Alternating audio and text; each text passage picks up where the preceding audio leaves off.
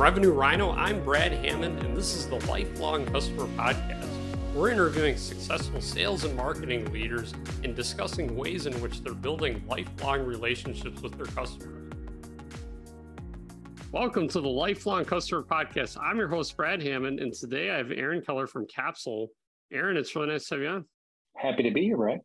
Absolutely. So tell me a bit about yourself and about your company.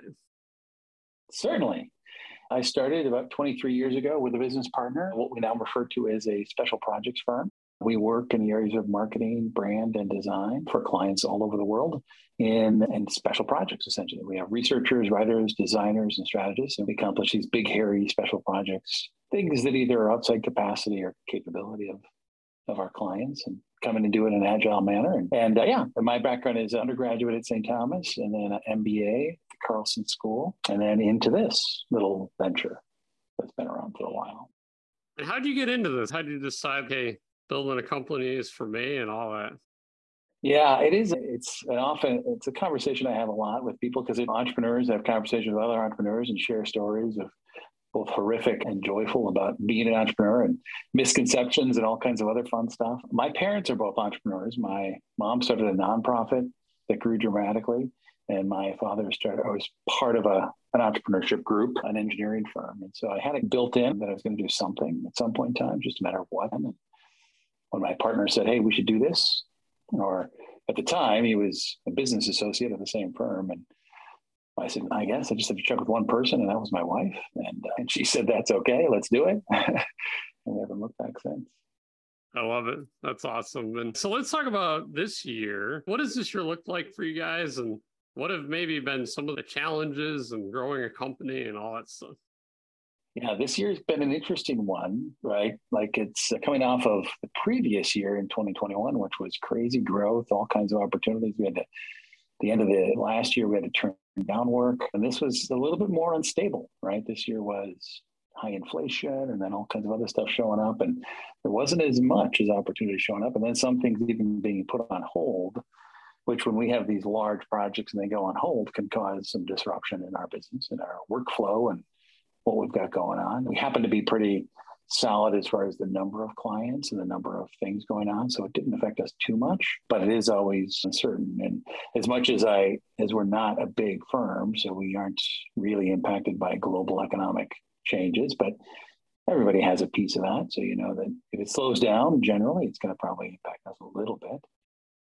Are there any like pivots, changes, things you're thinking about as we head into next year to account for some of that and strategize all? We have been exploring a number of new offerings. You might say new types of special projects. One we just had our first client on just two weeks ago and that kicked off, and it's in and around helping refine and articulate their culture and using the processes and methodologies we use around understanding brand, using that to understand what's going on inside an organization as far as culture, and then refining it and clarifying it so they can have proper internal messaging. So new methods and practices like that can be really helpful for us because we get new places to go and new opportunities to sell things. And then unboxing experiences has been a, another one that we've just started on, and we've got our first case study coming live on that. Very cool. So you're reaching out and different special projects you're taking on. How does that come about? Is it with existing clients or they have a need in certain areas, or is it like external maybe net new clients that have these needs? Like, how, where do those branched out projects come from? It is more often existing clients telling us, we'd like to see you do this because we think you'd be capable of this. Like we've got a client right now pressuring us to go into advertising because they think we could be great at it. And we're not really sure. And we have to be cautious about it because you can't have too many things. When you want to really be competent at it, what I like to think about it is I need to be, or firm needs to be at a national level of competency at that particular thing. And that can be easy when there's not a lot of players. Like unboxing experience doesn't have a lot of people. It's mostly companies that create boxes. So it wouldn't be that hard to be a national level player, but advertising certainly would. So we're much more cautious about that. What are we going to do to be distinct in that space?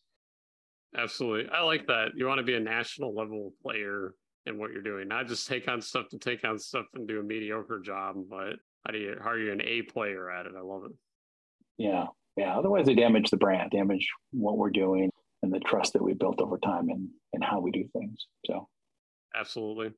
So, as you think about new projects, expanding all this, like, what's your approach to reaching new audiences? So obviously, you have your customer base, their needs. How are you going about marketing, sales, new client, project acquisition, all that stuff? We usually every year add or explore a new trade show that's in a new category. So it might be something because we've had a lot of success in the areas of natural organic products, so like Expo West and Expo East. And the outdoor retailer show has been really good to us because we've done a lot of outdoor work. And so we, we do at least one, possibly two, depending on the year, that are new trade shows, therefore new audiences that we go find that might be a match for us. And it's usually just setting up meetings and having conversations with people at those shows.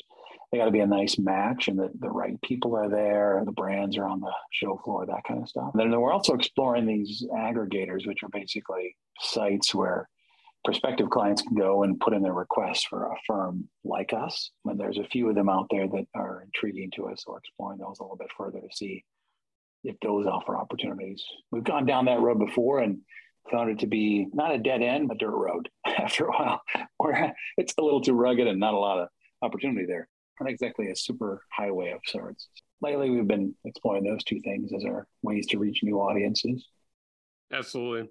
And how does it work in your model? It's mostly looking for projects. Like, so there's a project need.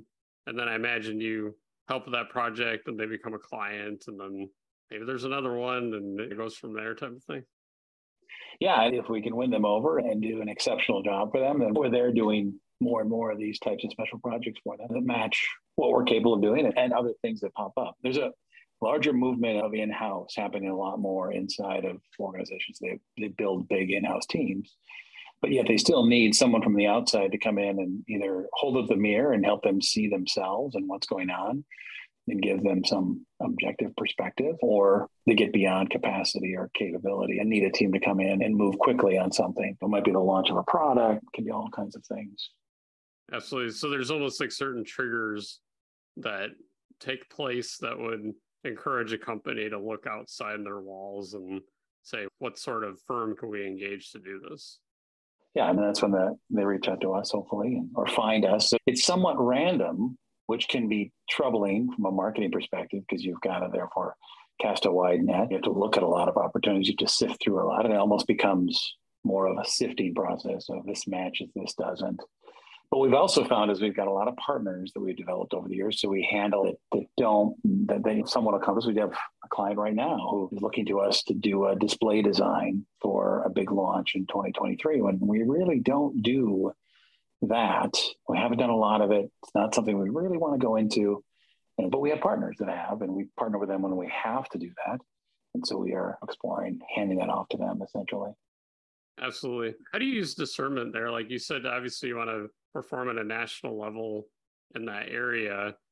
Is there a certain point where 18 companies come to you and want a display design? It's like, all right, maybe we need to get into this. Or like, how do you decide what's in, what's out? What's maybe in the future type of thing? It's a lot of factors, a lot of evaluation, a lot of because every so like display design, you think, oh, it's design. It's like any other design. As an industry, display design is typically done by manufacturers. So they do the manufacturing, but they build in the cost of the design to the manufacturing. So they look like the design is free, which it really isn't. Now that's changing to a certain degree, but therefore it isn't a great looking category to be in right? Because you're always going to bump up against people that are doing it for free or giving the client the perception that they're doing it for free right? And so there's things like that play into it. There's also like i mentioned in the unboxing experience is it an open category? Is it developing a new and important? Does it have interesting challenges? And in the case of unboxing you have to design a box that can show up at someone's front door and then be incredibly exciting to open, but on the outside look very bland and dramatic and not be enticing to someone that's stealing it off their front porch. So it's an interesting design challenge. That is interesting. Yeah. They have to be opposite. Like it looks not enticing on the outside, but awesome experience on the inside. Of interesting. Yeah, yeah. An extreme challenge if there ever is, right? Yeah, it's a fascinating one for sure So yeah, that's the kind of stuff that helps us evaluate. And when we do it, we know that we're going to go into it and we're not going to do it just once. We want to make it a category, a thing that we can continually do and be excellent at. So it takes a lot of evaluation to do that. Sometimes clients, like I mentioned, clients would just, we had one, we do a lot of naming now, naming of products, naming of businesses. And we didn't want to get into that when we first got into our business. We, we were like, we're going to avoid naming altogether. And then we had a client say, you need to be doing naming. And I think he was selfishly just trying to get us to do a naming project for him because he had a problem to solve. But but he wasn't wrong. He was definitely right on. So we designed an exceptional naming process that's really designed for intellectual property attorneys because it, they're the first big hurdle to get a name accomplished. So when you're doing this whole evaluation process, how does that work? Do you, you probably have a client that maybe wants something and you have your team that has certain skill sets and then your knowledge of this space and what's your evaluation look like? Is it read 15 different books on like this or that and talk about it with the team or how does that all go? It is definitely a larger discussion with the team because we have to figure out our specific process our approach to it how it's going to be unique and different. How we're going to apply some new models? Like we've started we started doing marketing plans for people. And our approach to marketing plans is looking at them through the lens of agile marketing, which is taking principles from agile and development and software and applying to marketing. So it's a very current and modern version of that. And that was drawn from some Harvard Business Review articles and things like that. So we do yeah, a fair amount of in-depth reading. Sometimes we'll get into something a little bit enough to get a taste of it to see what it's like and what it moves like. And as long as it's not a big risk for the client or for us, just to see how a project runs and if it fits the team and those types of things. But it, but most of the case, it's and ideally it's that existing client saying, "I'm looking for this." Sometimes it can be new people. Then they say, "We can't find anybody else who will do this. Can you do this?" Which can be great as long as there's enough of those out there. Absolutely. Well, any last words of advice as we wrap up here? Any words of wisdom?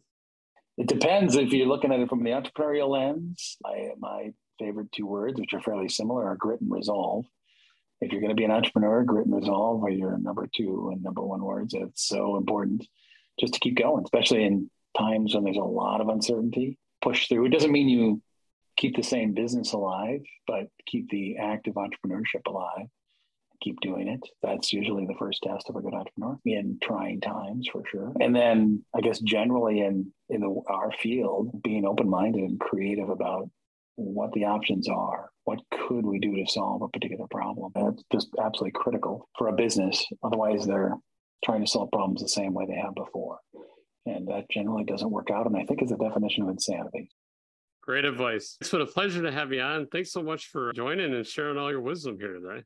Yeah, thank you, Brad. It was great to chat. Thanks for taking the time and for reaching out. I'm glad we did this. Absolutely. Me too.